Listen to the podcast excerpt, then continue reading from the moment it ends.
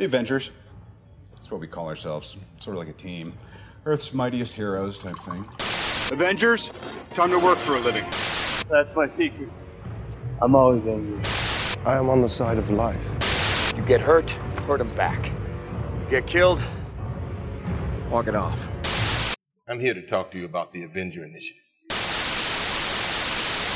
I'm your host, Andrew, and I'm here to talk to you about the Avengers.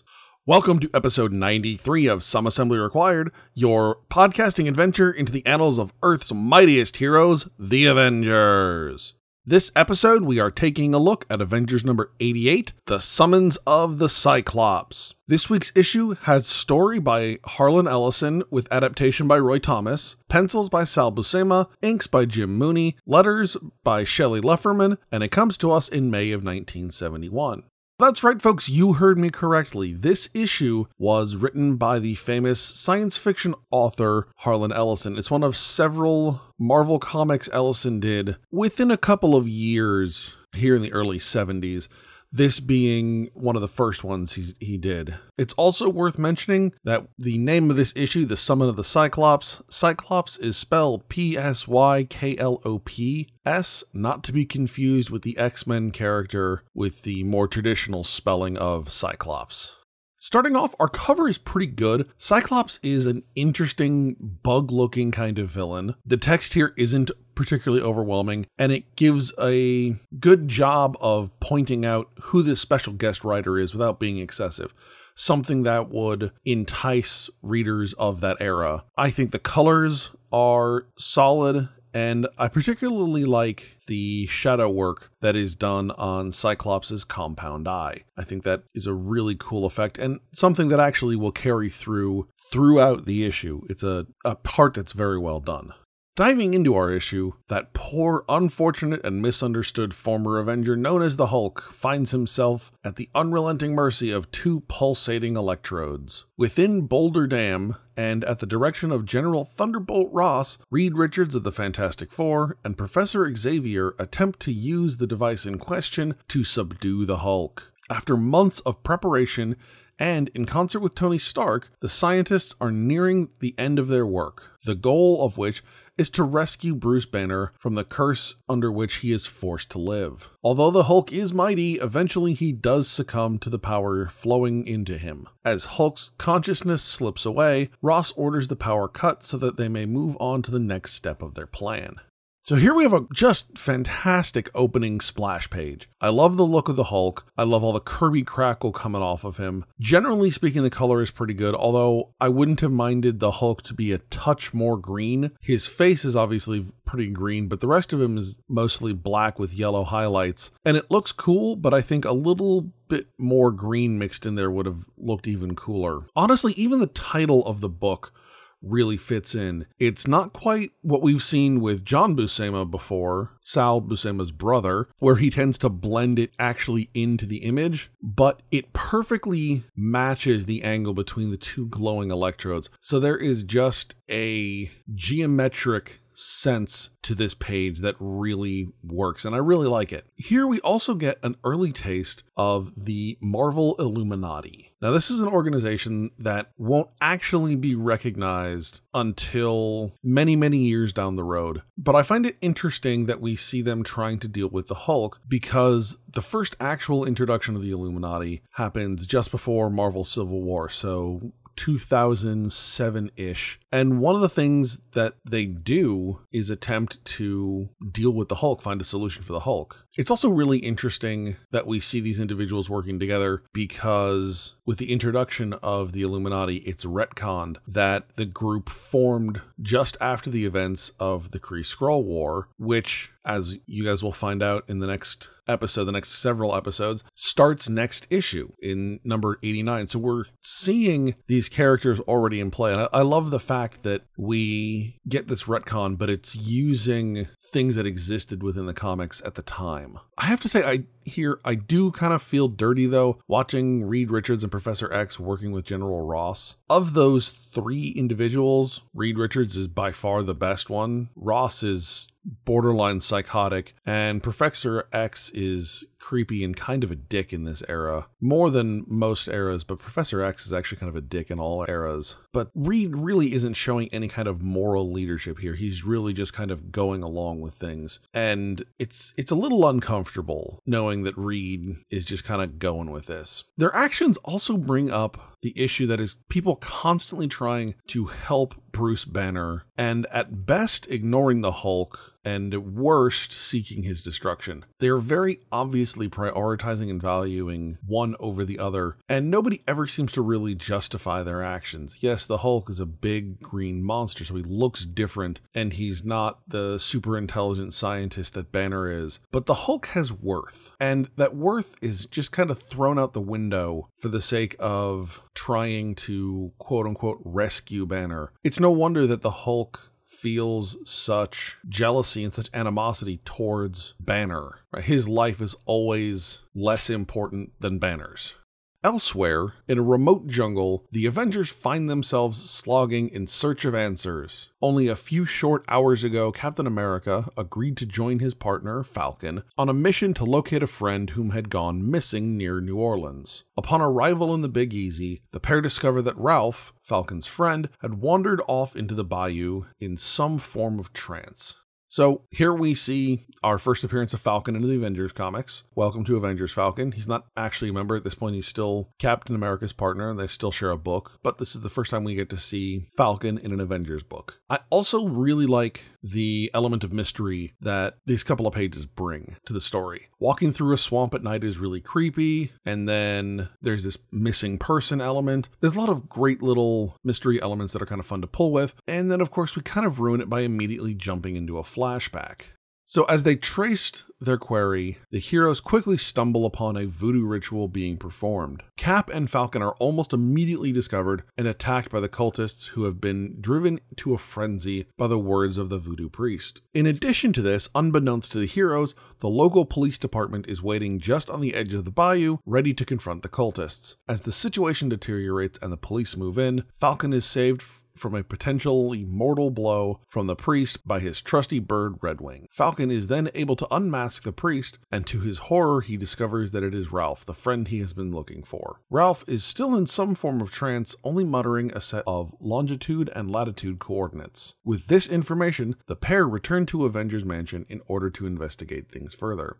So really, voodoo, like don't get me wrong, you, you can do all kinds of really creepy things with voodoo, but the reality here is that most works of fish, fiction really do whatever the heck they want to do and call it voodoo. Like voodoo is an actual semi-organized religion, and especially things like comics and pulp horror books really just kind of do whatever they feel like doing and call it voodoo. And it gets old and it feels lame and it feels made up and it just kind of loses effect. Also, there are always some unpleasant racial undertones given the West African roots of voodoo. I do feel like in this particular issue, that is tamped down a bit by the inclusion of a, what looks like a fairly mixed group of practitioners. But at the same time, if someone brings up the idea of voodoo, one typically associates West African, African American individuals with that practice. One thing here I don't get is that at one point we see Ralph leading this voodoo ritual, talking more or less completely normal, and then he gets punched in the face by Falcon, admittedly pretty hard, hard enough to shatter his mask, but only punched in the face, and suddenly he just starts mumbling a set of coordinates. It's a very weird thing to happen. Like if this were happening the whole time, or it was there was some kind of chant he were doing, but I mean he's giving like instructions at one point. So that whole trance thing gets a little weird there.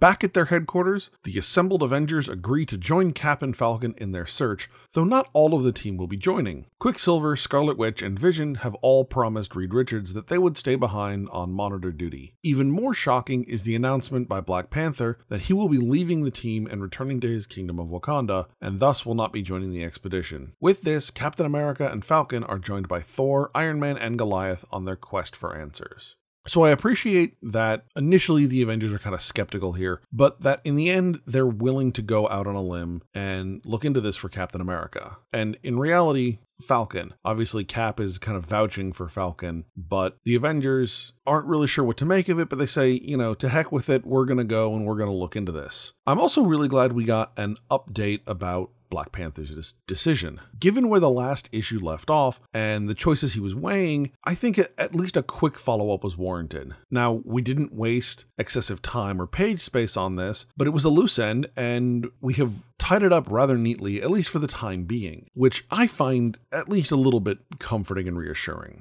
As the team wades through the jungles of an unnamed Pacific island, they are shocked by what they encounter. At first, it appears to be a living, breathing dragon, but on closer inspection, it is a stone carving of unknown design. What is most shocking, however, is that the face of the creature matches exactly the mask worn by Ralph, the voodoo priest. An unlikely coincidence to be sure. Now, this is really quite the dragon for these characters to stumble upon in the jungle. However, I feel like it could have been used to greater effect if we had seen this just before cutting to the flashback. It is such a great image, and it would have stuck with the reader and made them start guessing how those two might possibly have been connected. And I think it would have enhanced the mystery aspect of the story. The way it plays out here, you see the mask, and then there are several pages of other things going on before you see the dragon. Whereas, had things been rearranged a little bit, you may have only had a page at most in between the dragon and the mask, which I think would have made a much tighter connection in the mind of the readers. Back in Boulder Dam, Reed Richards directs a soldier on how best to use a special crane to lift the motionless body of the Hulk for transport into a specially designed coma crypt. Just as the team is ready to begin their task, the Hulk starts to become transparent and eventually blinks out of existence entirely, or at least that is what the team at the Boulder Dam is led to believe. In reality, Hulk has been transported by a humanoid figure that identifies itself only as Psyklops, a member of an ancient race that occupied the Earth before mankind. Psyklops has been awakened by the dark gods whom his people worshipped and who also placed his race into an eternal slumber. Just as he is about to explain their nefarious purpose, Psyklops senses the approach of the Avengers. Not wishing to be disturbed, he dispatches a creature to deal with the intruders. The beast is powerful to say the least, but eventually the Avengers are able to gain the upper hand, and a powerful final strike from Mjolnir lays the creature low. So initially, I thought Psyklops was an alien. Looking at him, just instinctively, one goes, Alien. Also, the fact that Harlan Ellison is a well known science fiction writer. You kind of forget that in the 60s and 70s, in this pre Star Wars era that science fiction doesn't necessarily mean alien. Right? A lot of science fiction, these elder races, that kind of stuff, even some of what we would now kind of consider fantasy, like H.P. Lovecraft, kind of straddles that line that at this point in time probably would have been considered science fiction. It also makes sense when you look at Psyklops' design, given how he looks like a blend of several Earth creatures. Now, what I really want to know here, though, is I want to know more about these dark gods. Obviously, it is a thread that will tie portions of the story together, but when you throw out the phrase dark gods, almost immediately have my attention and I want to know more. Unfortunately, we don't get to know a whole lot more, but I feel like we make up for this because we get a page or so diversion into what amounts to a kaiju fight. It's kind of like Goliath versus Mothra if Mothra didn't have wings. Know, it kind of looks even a little bit like an evil looking version of Insectosaurus from Monsters vs. Aliens, for those of you who have seen that film. Uh, for those of you who haven't, do yourself a favor and, and go ahead and watch that movie. It's a lot of fun. Uh, but that's kind of what he looks like. But, you know, in the end, there's never really any question the Avengers are going to beat this this creature. And really, it's a just a solid throw of Mjolnir by Thor that takes this creature out. And I kind of wonder why this wasn't Thor's opening move. When I'm playing games and things like that, you know, as often as possible, I really try and swing for the fences and, and crush my opponent early and, and quickly. I feel like like Thor should do that too.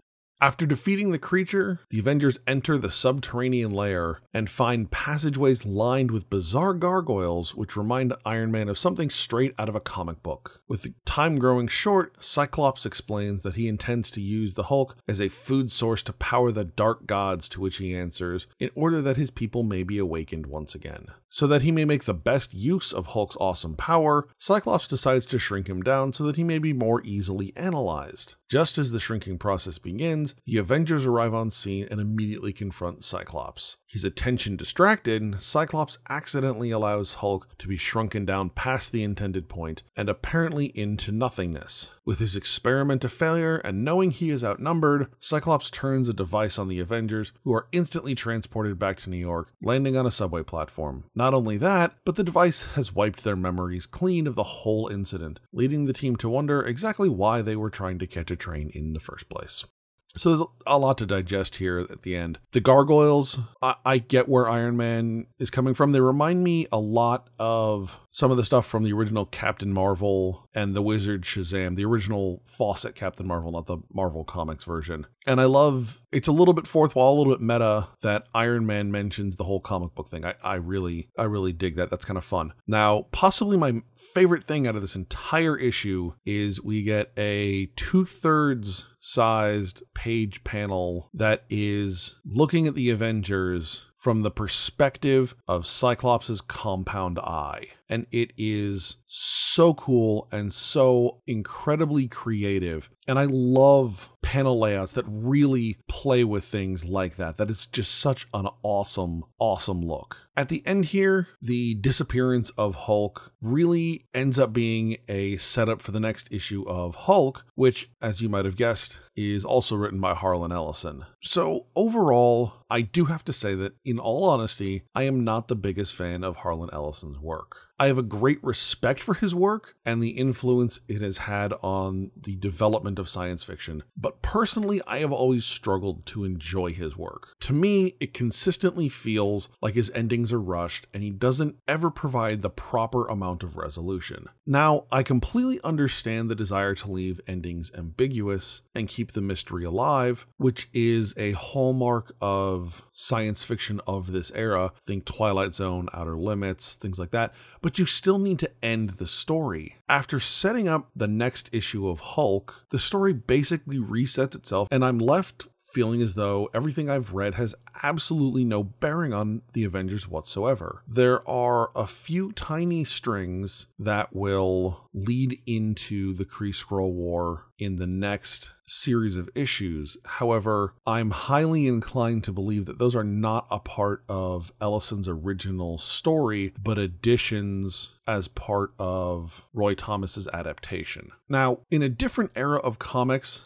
I might consider all of this a writer playing the long game along the lines of someone like Chris Claremont or Jonathan Hickman. But given the fact that Ellison is a guest writer, I just can't see a thing like that happening. And obviously, it never did. There is a lot of potential in this issue, but unfortunately, the payoff never materializes. And a lot of the things that I think have potential that are set up in this issue are just never touched on again. I think Psyklops and these dark gods could be an amazing well of potential plot and honestly i think very long game kind of plot. You know, you could bring back Cy- Psyklops and these dark gods and have them running things in the background for quite honestly years if you have a, a, writer who can do that kind of thing. But unfortunately, just nothing comes of it. And it's really very disappointing. And I have to put a lot of that on Harlan Ellison, unfortunately.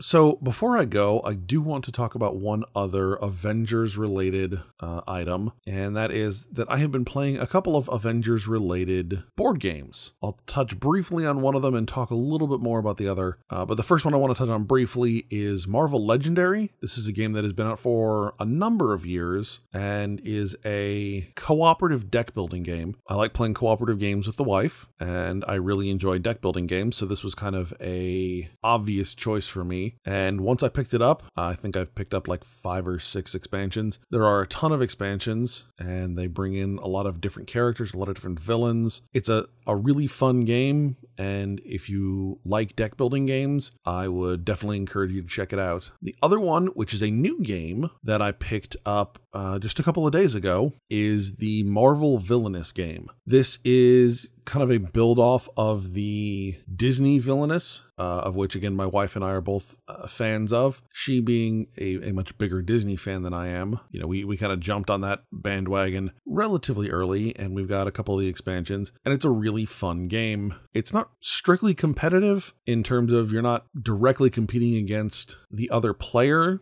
Uh, it's certainly not cooperative, just to be clear there. But really, each villain is trying to complete their own objectives. You're trying to do it before the other villain completes their objective. And you do have certain elements that you can use to kind of mess with your opponents. Those mechanics being called fates. So they took this mechanic and they have translated it over to Marvel villains. So the base game has five villains that you can play as. Killmonger, Ultron, Hela, Taskmaster, and Thanos. Now, Taskmaster is interesting. Again, playing this with my wife, she had no idea who Taskmaster was and was kind of curious why he was included. And then I remembered that this game was scheduled to come out after the original release date of Black Widow so that a much wider audience would have been introduced to the character of Taskmaster. So that's kind of the I think the the, the thought process behind that. But really, this game takes a lot of what is great about the original Villainous and gives it some slight tweaks that I think work very well in the uh, Marvel universe. For example, in the Disney Villainous, each of the villains has their own fate deck that is thematically appropriate to that villain in their film. In Marvel Villainous,